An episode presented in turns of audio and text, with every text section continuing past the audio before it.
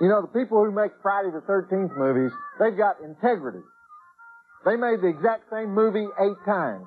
You know, these Halloween jerkolas, they went Hollywood on it. You know, they got stoked up on cocaine or something, forgot their roots. And get this, the flick is not even in Haddonfield, Illinois, where it belongs. It's in some wimp jerkola town in California. Can you believe that? Excuse me while I take a moment to be appalled. No, it isn't. Nothing is good about Return of the Jedi.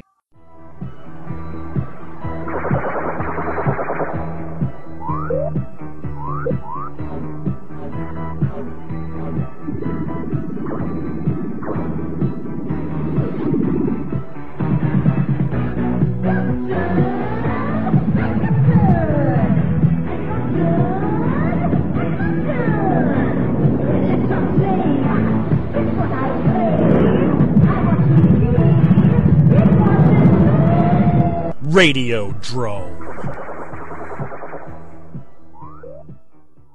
Welcome to another episode of Radio Radiodrome. I am Josh Hadley. Cecil and Peter are out this week, or I should say Cecil's out this week. Peter, I think, overslept because he's just not here. So filling in for him, who was going to be our third, Fred Fritz is sitting in this week. Hello!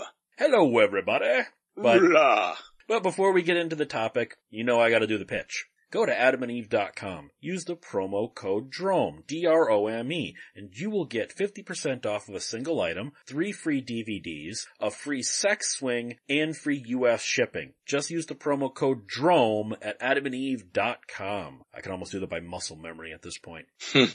But tonight I wanted to talk about, this is something we touched on last week, even though you weren't on that episode.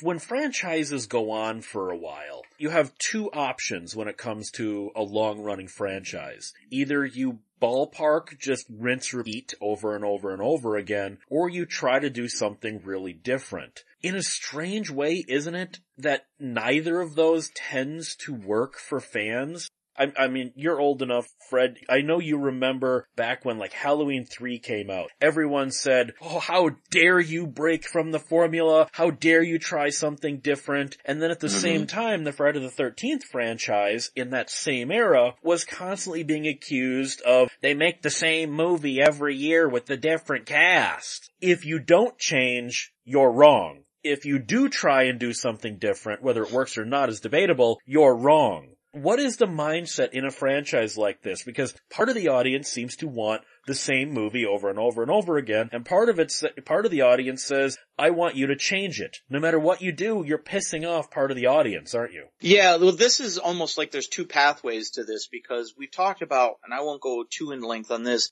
it's, it's going back to the concept of the elasticity of a story. When you're talking about sequels, some films simply do not have the elasticity to have sequels. There's just not enough story. It's one and done. That's all you ever needed. So it's never a shock when you see a sequel. It's not very good. And that's where it falls into what you're talking about. Do we do something completely different or do we just repeat the formula and, or what will become the formula? There is no formula. They just repeat the first film. In Halloween 3's case, Halloween 3 is a really good movie. I've always liked Halloween 3 and you're absolutely right. Back in the 1980s, people don't realize just how hated that movie was. It was vitriol towards that film. I'm talking about some of the most die-hard horror fans I knew hated it. And the funny thing is, is it's not like they took the Michael Myers character and ruined him. You know what I mean? Like we've seen other films do. And the later Uh, films in this very characters. franchise would do. Exactly. It was a completely fresh, original story, just using the Halloween moniker.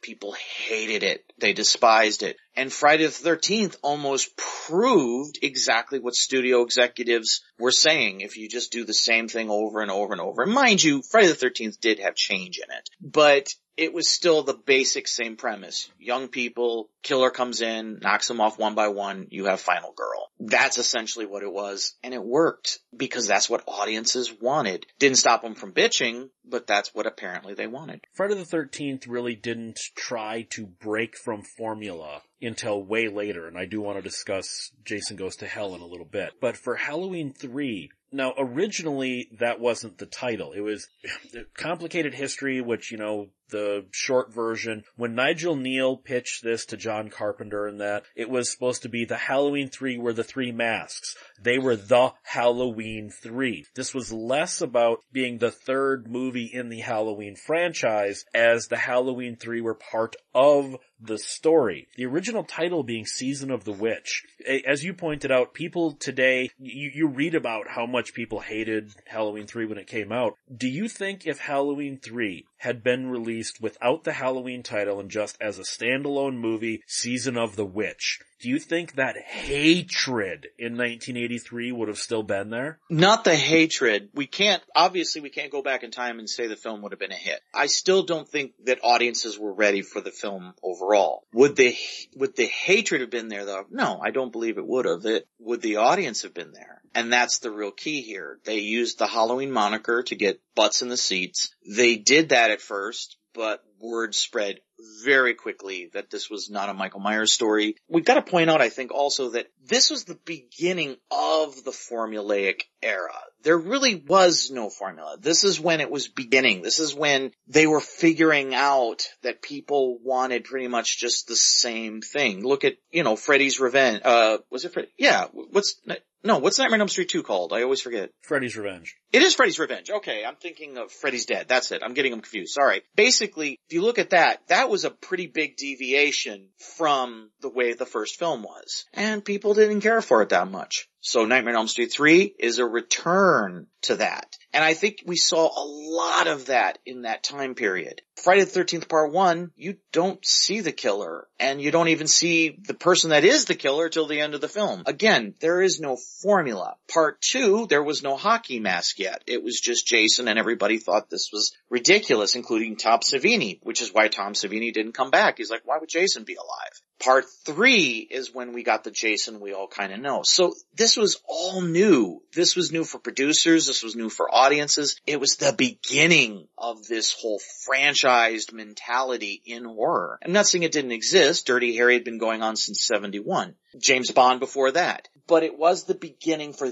these type of movies. I honestly just think they didn't know what they were doing. Which is a fair point. But at the same time, while you're making up the rules, shouldn't you be making up good rules? L- like with Friday the 13th. You have, you have Friday the 13th, which was a pretty closed off standalone story. And then I, I find the titling of the sequel very interesting. Friday the 13th part two means to me they weren't making this is another story. It's this is the same story now being expanded upon. The fact that it's part two, and I believe that's the only one in these types of franchises, I don't think the Nightmare on Elm Street movies used part. You know, I think they were just like Nightmare on Elm Street 3, not Nightmare on Elm Street Part 3. Just the word part implies continuation. I, I, am not sure if like Friday the 13th part two, well, I, I am sure that it was unnecessary. It doesn't seem like they cared about continuing the story. They just said, get another one of these out quick. Well, pretty much, because the director of Part 6 even pointed this out that when he analyzed it, he wasn't interested in doing it until he realized there was no rules. They hadn't set any parameters. All movie monsters have rules. They can only exist within a certain parameter. So that's why part six, he introduced the concept of, oh, if you put him back in the lake, he's harmless to some degree. And they actually did set up a few monster rules to this whole thing all the way to part six before they even tried. Well then, what about with, and we'll come back to Friday the 13th because there's no way I'm leaving uh, Marcus off of this, but what about, you brought up Nightmare on Elm Street Part 2, Freddy's Revenge. In retrospect, I think Freddy's Revenge is a great movie. I remember I was angry when that movie came out because of just how un Nightmare on Elm Street it was. I mean, yes, nowadays I see it's more cerebral, there's subtlety, there's things like that there, but at the time, that in a way, it was a very poor sequel to the first film, wasn't it? Oh, definitely. Well, we wanted answers. We, we wanted answers to what that ending of part one meant. Again, there, there was no franchise it's hard for us to, to kind of take people's brains out, you know, and put it back in the 1980s mentality because this didn't exist. There, there wasn't a Freddy Krueger, this large icon. There was just this first movie. It had this wild ending and we were hoping for some semblance of, of, of, of cohesion to make it make some sense. And part two just muddied the waters even more. But then, strangely enough, isn't it funny how they, they do introduce something in part two, which I, I, guess for the sake of the franchise is thankfully ignored later, where Freddy attacks the party. He just becomes a slasher. He doesn't need the dreams or anything anymore. In a way, I'm glad that they went, no, no, no, that was stupid. We're, we're not going back to that. Well, they were playing off of what had been introduced in part one, that she draws Freddy into the real world. Someone in their lack of infinite wisdom thought that would be a cool idea for part two to have Freddy return and it, again, it muddied the waters. It wasn't very clear. You know, why would Freddy, who's infinitely more powerful in the dream world, want to become physical? Where, where he obviously was weaker in the first film. So it just, it just didn't work. And I think it's because they, you know, Wes Craven wasn't there. He wasn't there to guide them with any sense of mythology. I'm not saying Wes was perfect. He wasn't, but this was a pretty far deviation from what he had originally created. But then you also have later on down the line, probably the biggest complaint of a franchise change for Nightmare on Elm Street at least is part three started to introduce the more jokey, one-linery, Freddy Krueger, even in a way, and I'm pretty sure this was intentional at the time, look at the color schemes of Dream Warriors. It's very much more comic booky, lots of primary colors, lots of solid colors and solid lighting. It's very much more comic booky, and that's one of the biggest complaints I have about the Nightmare on Elm Street as a franchise it left its horror roots behind after part three. By, by the time they get to part six, there's almost no horror. It's all gags. Well, the look of three is obviously attributed more to director Chuck Russell. He has a more comic book aesthetic. If you look at his version of the blob, you can very much see that they're the same director. And I think again, this comes to that there was no overall vision. Like today, people know the Marvel verse, and there is somewhat of an overall vision. To me, the weird thing is, is that sort of made it very bland. I think looking back, the most interesting thing about Nightmare on Elm Street, the earlier films, is how different each vision is. Like you said, you went back to part two, you saw the subtlety, you saw the nuance. You're like, hey, this is actually, it stands out and that's what makes it kind of interesting. There was a TV show, I think we brought it up, a Millennium, where it was uh, a great show with Lance Henriksen. And the funny thing is, is when I watched the show at the time, I hated that every season felt so different than the previous season. Now I look back and it's kind of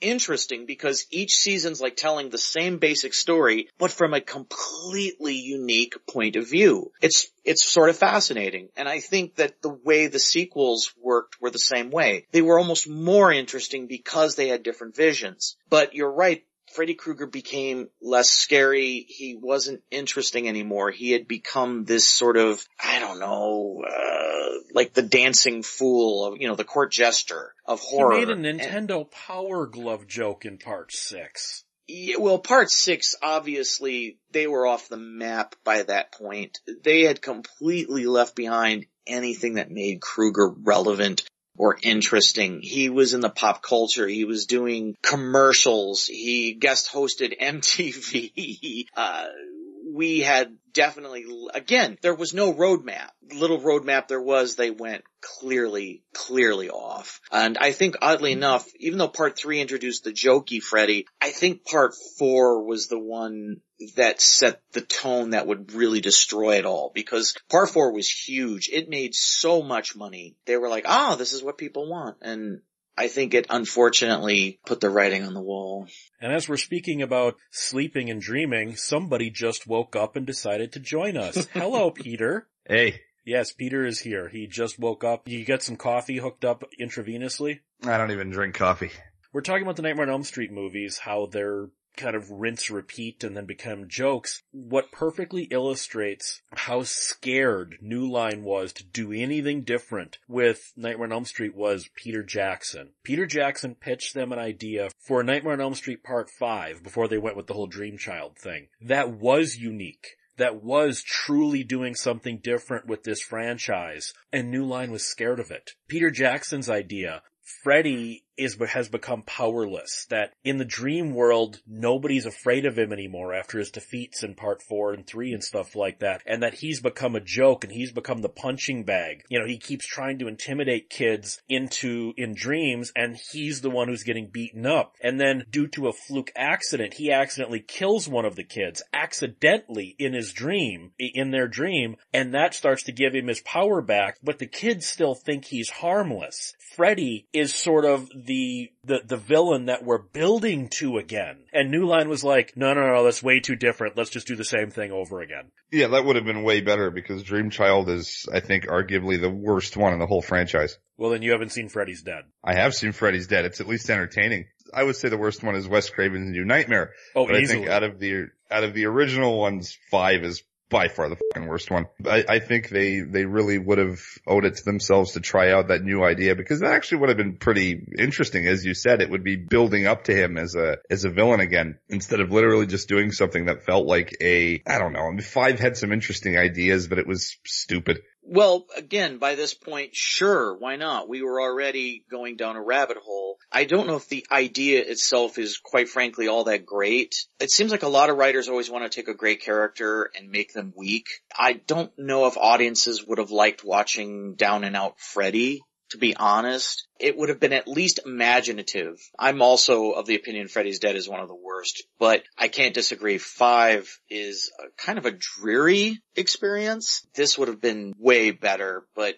I, I'm not sure it was still the right direction. I, I think one of the things about Freddy that makes him unique is that he's in a dream world they're still doing Elm Street. They're still doing kids. I, I, said this before on the show, so, but I'll say it here since we're talking about it again. Why couldn't Freddy Krueger, like, why couldn't it be say on Wall Street? These guys are all having nightmares and you could use the concept of over capitalism and nightmares. There could have been some really great things. Why can't Freddy Krueger attack someone in Japan or an Inuit or whatever? Why well, they Freddy tried that with Jason. Be... They took him to New York and we saw how that went. Yeah, but this is different than Jason. Jason is a physical being. I'm talking about nightmares. Nightmares are, are so you know, think of the, the, the Jungian concepts, the Freudian concepts. Think of all the different things Freddy Krueger could symbolize for many different people. And well, isn't that what say, five was, or maybe it was, maybe it was six or five. Which which one had every town as an, has an Elm Street? Six. That was six. So well, I that guess was six just a was. line. I guess six was kind of trying to say that, that he was trying to branch out to other places. But do you understand what I'm saying? I'm not talking about Yeah. other places in its, in of itself. I'm talking about rep- look, part two, as you well know, you did a, a wonderful episode on it, Hmm. w- covered the idea that there was repression in this boy. Maybe it was homosexual, maybe not. It was never answered. But Freddy Krueger comes out of that repression. Why couldn't it be a bad marriage? Why couldn't it be greed? Why couldn't it be hmm. all these different things and Freddy Krueger comes out of that?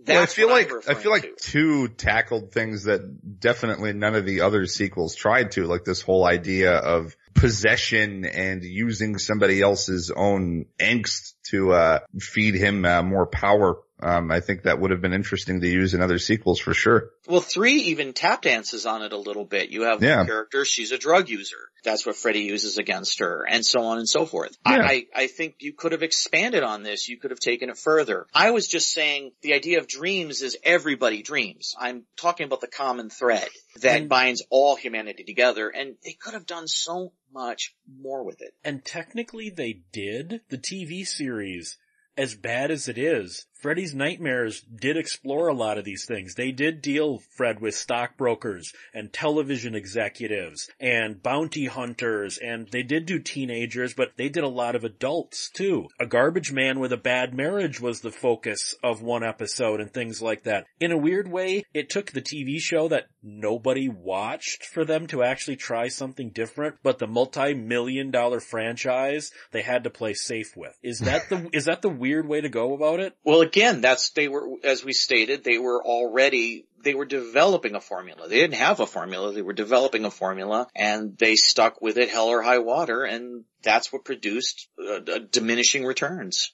But then what happens when a franchise goes on so long and this has happened more than once, so I, I don't, I don't know if I want to say it's inevitable that it has to leave its roots behind. Like, the Child's Play movies, or some people know them as the Chucky movies, even though the first three are called Child's Play. The first three movies, when they were called Child's Play, were basically horror films. Okay, they were goofy, they had some jokes, but they were slasher films. They were horror films. Once Chucky took over the title, they became straight comedies. Those last three or four movies were straight comedy. How do you reconcile the Chucky movies with the Child's Play movies as really even being part of the same franchise. Cause I know younger people who grew up, you know, as the Chucky movies were newer and they went back and watched the Child's Play movies and they're like, these are totally different movies. The expression familiarity breeds contempt is really kind of crucial here with all these characters. Jason, Freddy, all of them. My gosh, look at Hellraiser. Look how far that's fallen down the hole. The simple fact of the matter is, is once we become more familiar with a monster, they, they cease to be scary. That goes back to what I said at the very beginning, the elasticity of a story. You can only go so far with a story before it naturally just wants to end. When people begin to go, ah, I'd really like this to be over. You see this in TV series all the time when they go beyond the season it should have ended. Like even a show like Breaking Bad, as good as it was, as well received as it was, it should have probably ended one season earlier with the Gus Fring storyline. I think this is the case with all stories, all characters. Eventually you hit the wall and you have to reboot them or just end it. Just flat out end it. Spider-Man was a great example in comic books. People always ask, why did we get the deal with the devil, uh, story of One More Day? Why did we get the Clone Saga? Cause they ran out, man. A writer can only do so many variations of any character of any story before you either just flat out end it or hit the reboot button and restylize it. That's what happened with Chucky. Clearly, you can only do a, a killer doll is a pretty silly thing. It's an amazing thing if you can make it scary, if you can make it interesting. Think of the clown in the original Poltergeist. That scene was scary. Now imagine a series dedicated to just the clown. Eventually, you're going to hit the wall, and that's what they did. They became self-parody, so they were like, well, why don't we just parody ourselves? Yeah, I pretty much agree with that. I mean, the first two movies, in my opinion, are they're solid in terms of their uh, representation of what they want to do with this whole killer doll thing. I mean, the whole point of the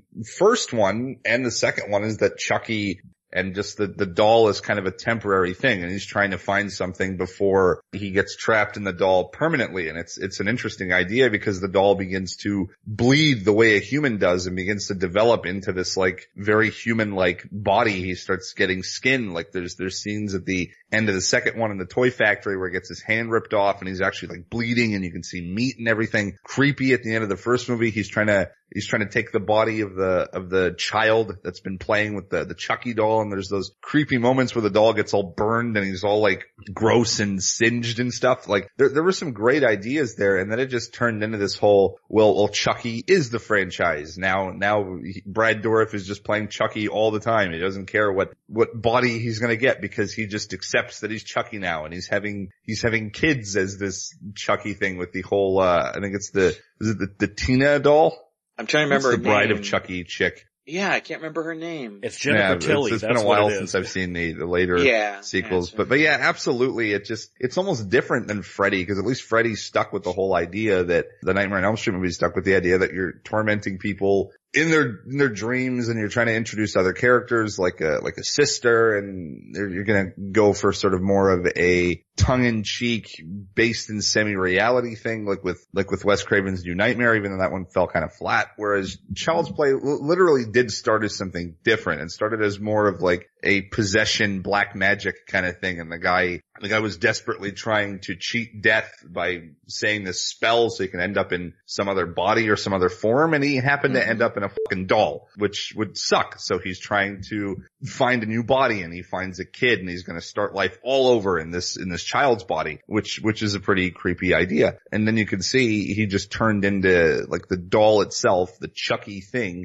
turned into a vehicle for the film for the films, which, which is why you can see why it went from being a slasher movie with some genuine horror elements to just r- ridiculous stuff with this, uh, talking, talking puppet toy thing that goes around killing people. And now it's got kids of its own with another doll. And it's like, it's stupid. You get to a certain point in a franchise where the contempt starts to work its way in. Like Jason Goes to Hell. Adam Marcus is very clear on the documentaries and things like that that he's talked about that he made Jason Goes to Hell to tell Friday the 13th fans, you suck, here's why you suck. He seems almost contemptuous of people who hate his movie, which is an off, probably the worst film in the whole franchise. It easily is. It's easily the worst one. He seems to be angry at people for, I tried to do something truly different with this franchise and you hated it. So is, is there a difference with like Goes to Hell? Because Marcus was trying to do something different, but just doing something different doesn't make it good. His d- different was both I, I, the only word I can keep using is contemptuous of the past fans at the same time that his different was dumb as fuck. So is that the, like Fred, earlier you and I talked about how Halloween 3 and Friday the 13th, they tried to do something different. They both weren't stupid and angry at the previous films though. We're, you know, do you see the difference there? Well, of course, because this is the argument a lot of people will make when they when they try to defend a film like that. They'll say it was different, it was different, it had different characters, blah blah. There was uh, some people that, and and they're right. There's a couple of interesting characters. For instance, I think the character's name is Clayton Duke. Clayton. Duke. Oh, he was cool. And yeah. Clayton is a really cool character because you had a good actor. It was an interesting idea. But here's the rub. Okay, here's the rub. And I've told Josh this a million times. Let's well, let me complete my first thought, and then I'll go into the second thought. The first thought is that just because something's different, a, it doesn't mean it's good because you still have to it's, it's all in its execution. Is the different thing that you're telling interesting? Is it good? Halloween 3 was good. It's interesting. It's compelling. It holds up over time. Unfortunately, it also isn't meant to fit in with uh, Michael Myers at all. It's meant to exactly. be a standalone thing. Yes, and it doesn't compare itself to what came before.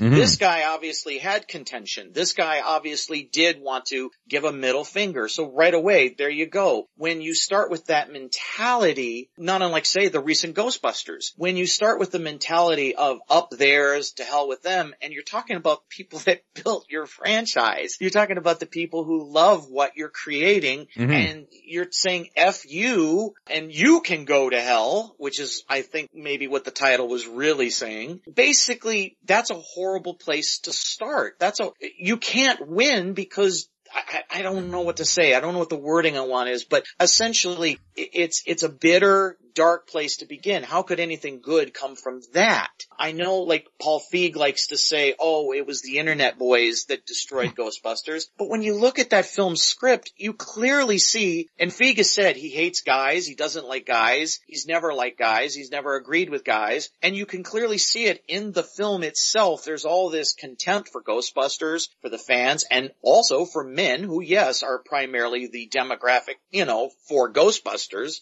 So how could it succeed? Therefore I say the same thing about Jason Goes to Hell. The second point about Clayton Duke is I've said for years the worst thing that a bad movie could have is a good moment, a good idea. Because if it does, you can make a better movie in your head. You can construct a better film. And how much better would Jason Goes to Hell would have been if like Jason succeeded in that opening scene, like got away, killed that woman, took out that uh, firing squad or whatever, and then we just mm-hmm. had a mm-hmm. movie. Creighton Duke shows up and he's like, "I've been hunting Jason for." such and such years and it's about time I stepped in to help you guys out or something like that. Something to where it's a physical embodiment of Jason and it's almost like an in search of Bigfoot thing, but a slasher version. Like even that would have been better. Oh, definitely. Definitely. And I mean, obviously, you know, we're, we're creating from nothing. It, it's, it's the problem with a lot of these. And uh, to continue my thought, about the new Ghostbusters, there's a moment in Ghostbusters, the new one, where Kristen Wiig's character talks about when she was a little girl, there was a ghost that kept appearing at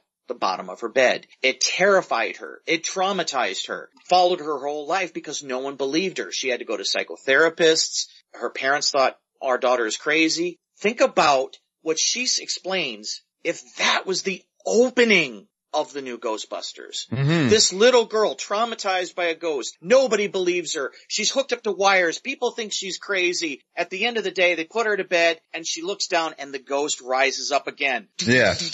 Dun, dun, dun. See what I mean? Right away, one good moment shows you, you could have made a better movie. Your same cast, you could have even had your same director, but you had a better story that was aimed at actually telling a story about what it was about, not with some weird, I don't even want to say agenda. I don't know what they were doing with that one, but it did seem contemptuous. And I think Jason Goes to Hell is exactly that. I think it's the perfect representation. Pe- Peter just came up with a better synopsis than that entire film. Oh, that guy's a douchebag. I mean, I, I agree with everything that, uh, Fred has said. And that movie has always been a mess. Every time I try to watch it, I try to find something in it that I like. I want to give it a chance because there are elements of it that I like, but I've, I've realized over time, the only thing I like is that Creighton Duke character and the one little opening stalking scene before Jason gets shot to shit.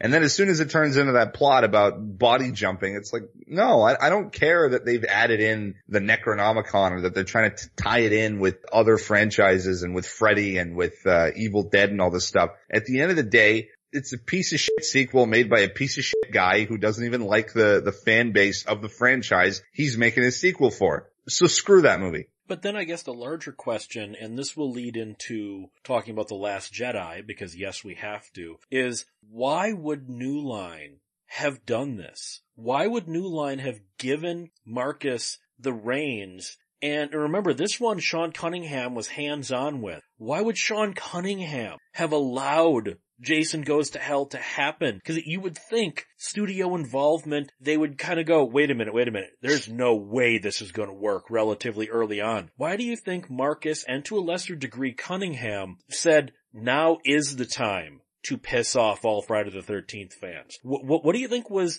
was the, was the, was the trigger point for that? Cause there had to be a reason to go, okay, we just got the franchise back from Paramount. Let's piss on everything. We actually know the answer to this because Sean Cunningham has been very forthcoming about it. He hated Jason. He has always hated Jason. He's always said he hated Jason. He never Yeah, liked he the never idea. wanted a sequel to the first one, I don't think. He wanted it to end from there. Yeah, or do something else. Uh, Yeah. I think his, I think he said like Halloween 3, he was thinking of like an anthology kind of idea.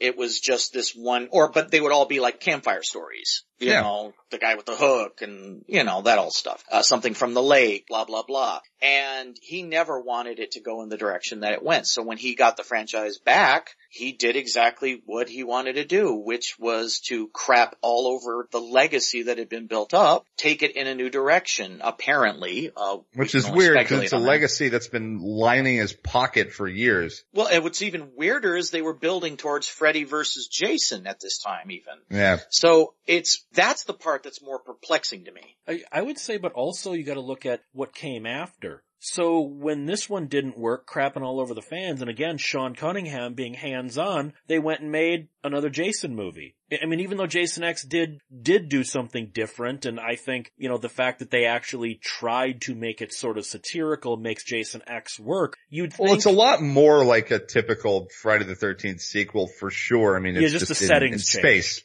So, but, but I mean, you know, immediately then, well, this didn't work. Well, we'll go, just go back to Jason then. If he hated Jason that much, do you think he, he did just, just like you guys pointed out, he saw, no, this thing's lining my pockets. We really gotta go back to Jason. Yeah, I'd say that's Yeah. exactly why he did it. That's clear answer. Yes. Okay, well then, what about the elephant in the room, which is The Last Jedi? Cause Rian Johnson, I mean, even if, even if interviews and whatnot with him did not make it totally clear he hates Star Wars and Star Wars fans as I much as he think he claims to love it. The whole movie is about stop being fans of the previous films. Like, you know, like there's all these lines in there about let the past die, you know, we're a new regime. The, the whole point of Last Jedi from Johnson's perspective is all those other movies are done. You're stupid for having liked them and now Now. we're moving on with this. I don't necessarily agree. I mean, I know there, there, it's pretty divided between people who like The Last Jedi, people who didn't. I didn't mind it. I enjoyed it. I don't I necessarily it. think the, the film was trying to say, let the past die, but it is kind of time to start moving on with new characters. I mean, how long ago was A New Hope? Like, like think about that. It's been like 40 years and this is just Star Wars attempting to continue. This is a, just a giant mega franchise and there's, there's always room for, for other characters and other stories to be interjected. I mean, I'm, I'm, I'm liking these, uh, new ones definitely more than the prequels, that's for sure. I don't necessarily think this guy hates Star Wars or his fans. I think he loves it, but I also think he wants to tell new stories. I mean, even in the original films, we had, you know, Obi-Wan Kenobi, who was apparently this, this veteran from the Clone Wars. He, he died in his first film. We eventually killed off Yoda. You know, we eventually killed off Darth Vader. And these were things from the original franchise. It's like maybe it's time to start killing off some Right, of the right, other right. characters too. You know, Han Solo has, has run his, his, um, he's run his time. You know, Luke Skywalker was, is probably coming very, very close for him to die anyway. And I think he went out pretty, pretty decently and pretty respectfully. I mean, he was a hologram during that Kylo Ren saber fight, sure, but it, it pretty much showed that he would have beat him physically if he wanted to. Like it, it respected the character before it killed him off. Po- probably in the minority of people who listen to this show and of course work on this show, but I did not mind Last Jedi and I did not think it took a dump on Star Wars, figuratively speaking. I think that's all it did.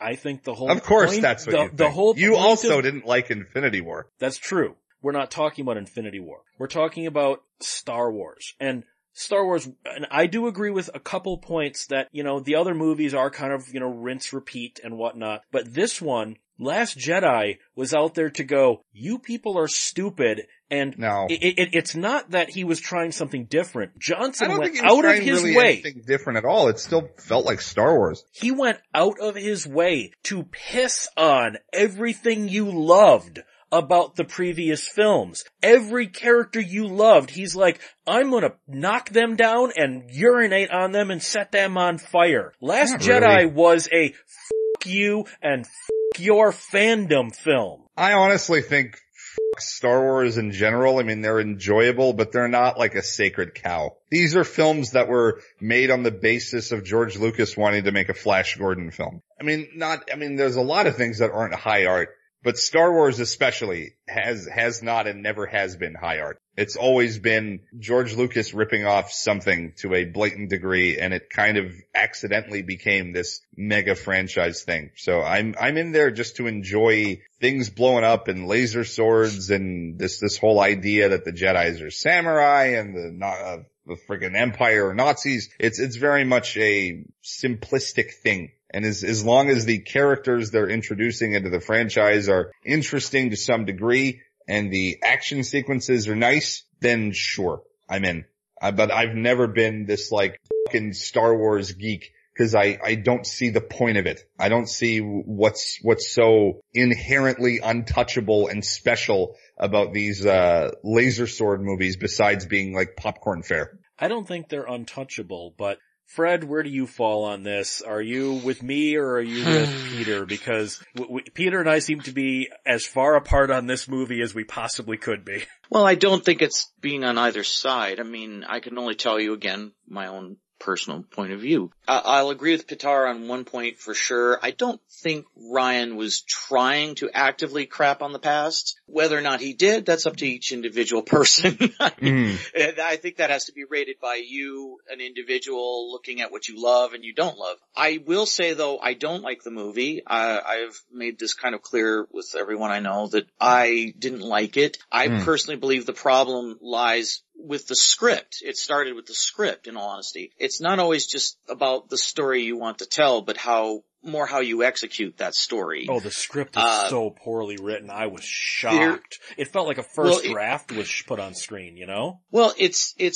structurally has a lot of issues. And when you look at how things are built up from a structural point of view, and I don't want to go, this, this could be an episode unto itself. So I have to forgive me. I'm trying to choose my words carefully here and I'm trying to make it more concise. There are structural issues with how everything is developed. Much of the point of this story is a long chase scene. Everybody's trying to get to the ship uh, board because they have to do a particular thing so the other ship can get away and I could go into that whole thing and I, I have a lot of problems with it structurally. I don't like the way it executes the characters. I don't like the way it sets up many of the situations. It seems like it builds something up just to knock it down. It builds up Finn to knock him down. It builds up Poe to knock him down. Luke's more inconsequential. The whole thing with Rey and Luke really don't do much at all if you really look at the structure of the story. The payoff with Luke is unsatisfying. Did it piss on the memory of Luke Skywalker? No, I don't believe it did that. I, kind of wish they would have done more with it if you want my honest opinion and a lot of fans may not like my view on that. I wish Luke had been training Kylo what if Luke's own rage about things that were happening around them was transferred onto Kylo through his teachings? What if inadvertently Luke Skywalker created Kylo Ren and thus had to felt he had to destroy him, which would of course be that moment we saw, you know, where Kylo runs away. He defends himself and runs away. To me, that would have been more compelling and a repentant Luke is hiding away because he recognizes the darkness that is in his own soul, perhaps mm-hmm. reminiscent of his own father. So I would have taken it even further. I would have gone even more because it is interesting to have conflict. And sometimes you have to challenge notions. And that includes our heroes. How many times have you loved someone just to find out, oh gosh, they've been diddling their 12 year old for the last umpteen years and no one knew it? And then you're like, oh my gosh, this person I admired is a monster. Why can't Luke Skywalker fall a bit from grace? You know, you could build him back up, but that's the whole point of having an arc. I just feel that the story that was presented was kind of weak. I feel that the way it played out I don't it know. Could have been better. Itself. Yes, it could have been better. And I mean, there was uh, there's a lot that I had problems with, of course, like that. The whole casino planet thing, I feel oh, like gosh. could have been nixed from the start because it went nowhere. That whole casino planet was solely there to give Finn and Rose something to do in this story. Even though Rose is the most like unlikable character in the entire Star Wars franchise. One of the problems with this movie, leaving the, the themes and whatnot that we were talking about out, is that script. It is so poorly thought out. I love how as soon as that movie came out, even positive reviews were like, why didn't they just do this, this, or this, which are the three most logical things? The entirety mm. of this script only moves forward because the characters make the dumbest possible choice of all possible choices again and again and again and again. That's not good storytelling. Well, let me say, let me interject something real quickly here. I, I, I, I knock Rian down to only come back to defend him a little, but I will give the man at least some leeway because they were already in production on the first movie and J.J. Abrams begged for another year. He said, please give me another year to develop this. Disney said, no, we have a set date. So boom, he was forced into it. And then he said, well then I'm backing away. So they bring in Rian Johnson while they're still doing The Force Awakens and says, here, we don't have a, a, a an arc because JJ's not going to continue. Here, take it and the, you know, you do something with it. So he's working off of what's already written and being made to create another movie. He only has a certain amount of time to do it. And come on, man, he's carrying an entire legacy, 40 year old property on his back. He has a short amount of time to create the next chapter in a great legacy. I, am not going to hate on the man because he failed. Okay, in my opinion, by the way. I believe it failed. I'm not going to hate on the man because he failed at such a you know, Herculean task. I, I don't think I would have done it. I would have done certain things differently, certainly. We all would have. I can't necessarily just point the gun at him and execute him for, like, to compare, since I brought up Paul Feig earlier, it's not the same scenario. No, Paul it really had isn't. Lots of no. time. Paul right. had lots of time to do what he did. This guy was literally like Disney pointing a gun at his head and said, "Are you done? Are you done? Are you done?" Except, except it's not the same. Except in the case of Johnson, it would have taken an extra ten seconds to think of a better solution. Like, l- let's just. Uh, you know, we're like, saying that looking back. That's no, I mean, fair. even I at, that's fair. Th- there, there's no way at All the right, time. I'm gonna stop because this is turning into nerd rage, and I'm also Okay. gonna point out that this is from a franchise in the original that had Return of the Jedi, which everybody hates. the first half Okay, of Return Star of the Jedi has is good. always had problems. The first half's good. No, it isn't. Nothing is good about Return of the Jedi. Not oh, a I'm gonna do, fucking whoa, thing whoa, okay, hold on, Patar. Wait a second. I think you just called up the nerd rage. Oh, oh no, oh no you don't. I will call out the nerd rage. Just, just tell me one thing that's good about Return of the Jedi. Most of that movie is an Ewok battle. Ewoks destroying big robots? Really? No. well, I don't think so. I'm not a big Ewok fan. I'm not going to disagree, but there's actually some very good moments. I think the Jabba sequence is very good. I do feel the confrontation between The between last Vader, lightsaber Palpatine. battle, I will give credit to. That's There you go. that's Haha, good. you even gave me my one, son. Suck on that. Okay. That's all you get. That's all. I'm the only leeway I'm giving for that movie is the final conflict. That's it. For us, I think we have to be as fair as we can looking at this generation. What is this generation's Star Wars going to get from this? And I, I think that's an important point of view we can't disregard. We have to be cautious. We're the older guard. We've had our day. We had our time. We had our heroes. And, by we the way, have our day and our heroes. Well, that's we what I still have our, our movies to watch. Like you can still go back Yes. and watch something if you don't like what's coming out now. It's just same thing with music. Same thing with TV shows. Yeah. I, and that's what I'm saying. I don't disagree. And these films are being made for a newer generation. I don't think we can discount that entirely either. Although Mhm. many from this generation didn't care for this one, but many did like it. And, you know, sometimes I think we have to let go. It's, it's really difficult when you're making something that was a franchise 30 plus years ago and you're not only trying to appease that audience and make something that, that they're going to enjoy, but you're also trying to make something for this audience. It's, it's a Mhm. challenging task. It's not always going to work. It's not always going to be for everybody, but someone, someone might enjoy it. Why then, and this happens more with, with horror movies than sci-fi or cyberpunk or even action films, why do fans seem to want the same movie over and over and over again? We talked about when they try to do something different and it doesn't work. Why do you want the same thing? Like, we're gonna be doing a Wishmaster retrospective in the next week or two. All four of those movies are the same thing. A basic white girl finds the gem, calls up the Djinn, doesn't know what she's getting into, things happen, she tricks the Djinn. That happens for four movies. They, they literally, I, in many cases for these movies, I think they took the same script and just changed acts one and three. Why do fans want the same thing over and over and over and over and over again? I guess just safety. Knowing you're always going to get the same, same outcome. It's just a safety thing. Uh, comfort food. Not unlike what Patar just said. When you go to Pizza Hut, if you like Pizza Hut, you hope your pizza's as good as the last one. But it's the same. Uh, I think it's just comfort food. You go to see every movie that year, most of them disappoint you. Oh, here's another in this franchise I enjoy. I'll at least get this, that, and the other thing. I think that's it. It's, it's a, it's a simple thing. You know, they want something when they spend their, you know, well now, how much is an average movie ticket for crying out loud? I mean, they're, they're very expensive. Here it's like 12, 12, 13 bucks. Yeah, that's about average. And that's a lot of money to, to spend on movies and you hope to at least get something out of it. So I don't think that's ever changed, honestly. I think that's been the same thing for years. You, you, you go to something because you like it, you know, initially. You hope to get that same rise out of it. Yeah, well, it's the same reason why something like Infinity War, or the Star Wars movies, and all all these sequels to big franchises are, are making a lot more money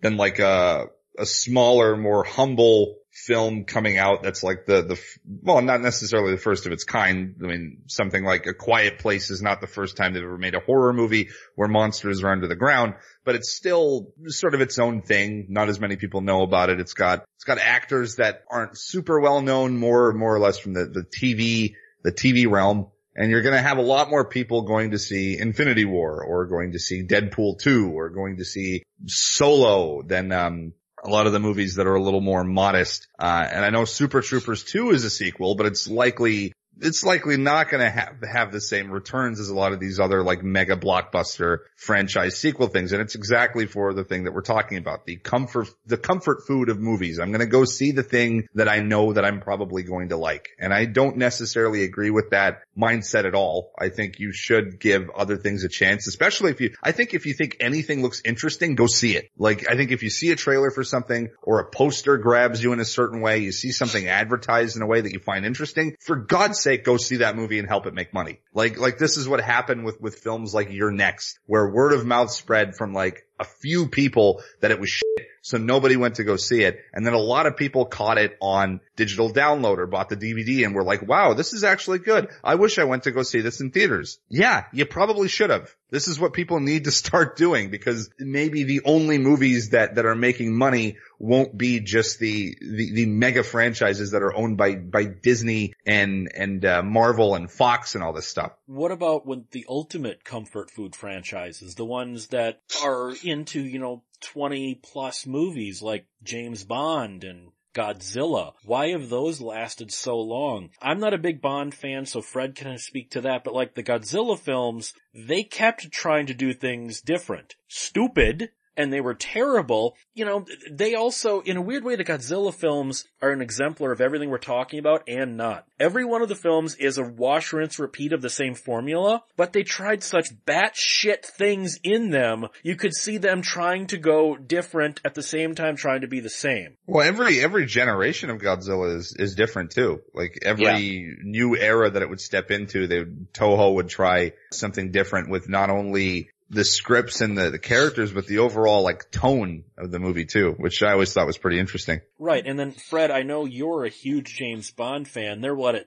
28 mm-hmm. movies? Maybe something mm-hmm. like that. Or, or, or, am I low on that? No, I think the next one is 28. I okay. Think. Oh, wow. I, would have to, it depends, and also depends if, you, if people count never say never again, you know, and things like that, but, cause it's not official. Well, th- this one's a little trickier, but the, the simple answer is first of all, in both cases, you see film series that adapted to their times. I think that that's an important note. You know, when Dr. No came out, it was really the first of its kind. I mean, I'm not saying they never did a spy movie, but they never did a spy movie like that. As uh, said about Star Wars, for instance, it, you know, it's not high art. It was never intended to be high art. Even when Ian Fleming wrote the books, he knew exactly what he was writing. It wasn't like he was unaware.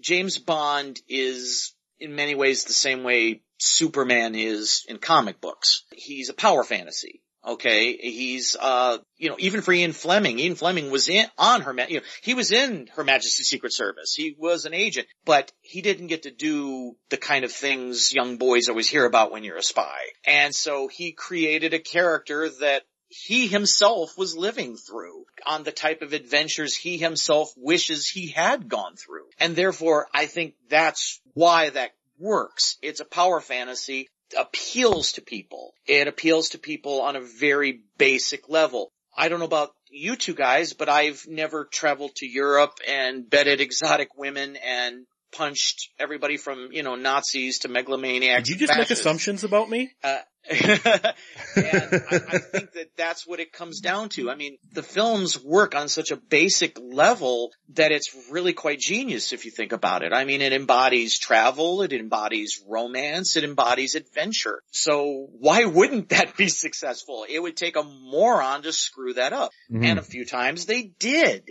that's because they do try to adapt to their times. James Bond was in a black exploitation film. James Bond was in a Star Wars film. James Bond was in an Indiana Jones type adventure that was Octopussy. He's changed with the times and that's allowed him to stay relevant or at least to stick around. And then that allowed for it to come back full circle and go back to being dark again because the time period allowed for it. I mean, they tried it with Timothy Dalton. It didn't work, which is a shame. I love the Timothy Dalton films. Yeah, those are my but, favorite. Yeah, same here. The audiences weren't ready. So reboot, we got what I think was one of personally the lower points of the franchise history. Not without a couple, you know, decent ones, but still not the high point for Bond till it hits Casino Royale. And then now we're in a Bourne Identity world. So out with the gadgets, in with parkour Bond. it, it just adapted with its time. Godzilla was a little easier. Jap- Japan didn't have the kind of cultural identity we had. For them to have a franchise at all like that was kind of unique. Godzilla ended up appealing to somebody no one expected. Children. When you ask why did they get so weird? Because they started aiming more at children. They turned Godzilla into a hero. The children loved it and they dragged their parents to see it and the movies made mm-hmm. tons and tons of money. It merely adapted to its time. By yeah. the time the 80s rolled around, it was time for a new era. They were allowed to go back to the darker period uh, of the kaiju. And so that's it. That's the simple answer. Adaption. Adapt and survive. And both of those did, but they're also open enough to allow for fun. I mean, you know, it's fun to watch giant monsters punch each other. It just is. It is. I, I can't deny that. I guess then the final word or the final thought would be, what do you guys think about a long running franchise? Should they stick into the wash repeat phase or should they try to do something different? Because as we've seen, both of those have their downsides. Is the fact that a franchise is a franchise a deterrent right off the bat? You should at least try to expand on certain things. You don't necessarily have to do the exact same thing all the time and you don't necessarily need to flip the genre on its head all the time, but try to add some new elements here and there. I, I, I think the answer is the one none of us want to hear because I agree with Vitar. I'd like to see more change. I'd like to see more adventure. We're people that used to go on the hunt. We look for weird little movies. We want to find something different. We want to find something unusual. Uh, the simple fact of the matter is, is that most people don't. They work a nine to five job. They want to come home or go to the movie theaters and just enjoy it. That's it. They're not invested. They don't really care. They just want an hour and a half or two hours of entertainment. I, I don't think it's a matter of what we want. I think certain franchises are always going to be lather, rinse, repeat. That's never going to go away. Whereas others are going to occasionally experiment. They're going to try something new. I think that the cycle will just continue and sadly that's it. Some people would say we do that here. We both try things new and lather, rinse, repeat, and sometimes we fail at both.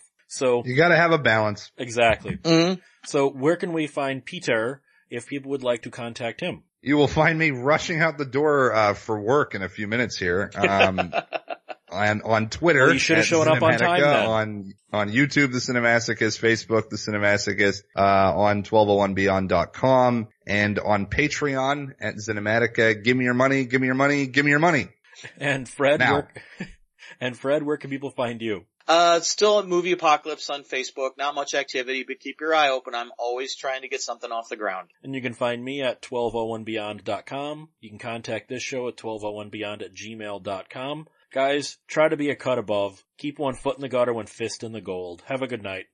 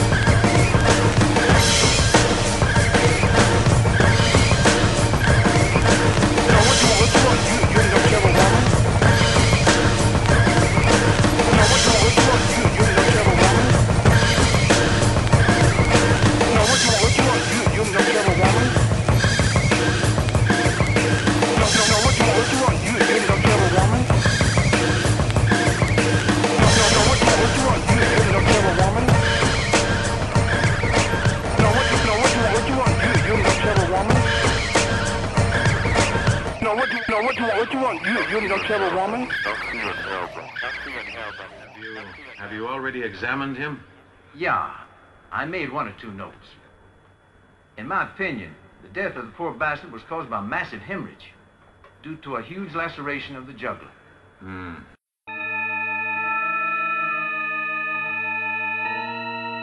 Radiodrome is a 1201 Beyond production. Find it and other great content at 1201beyond.com.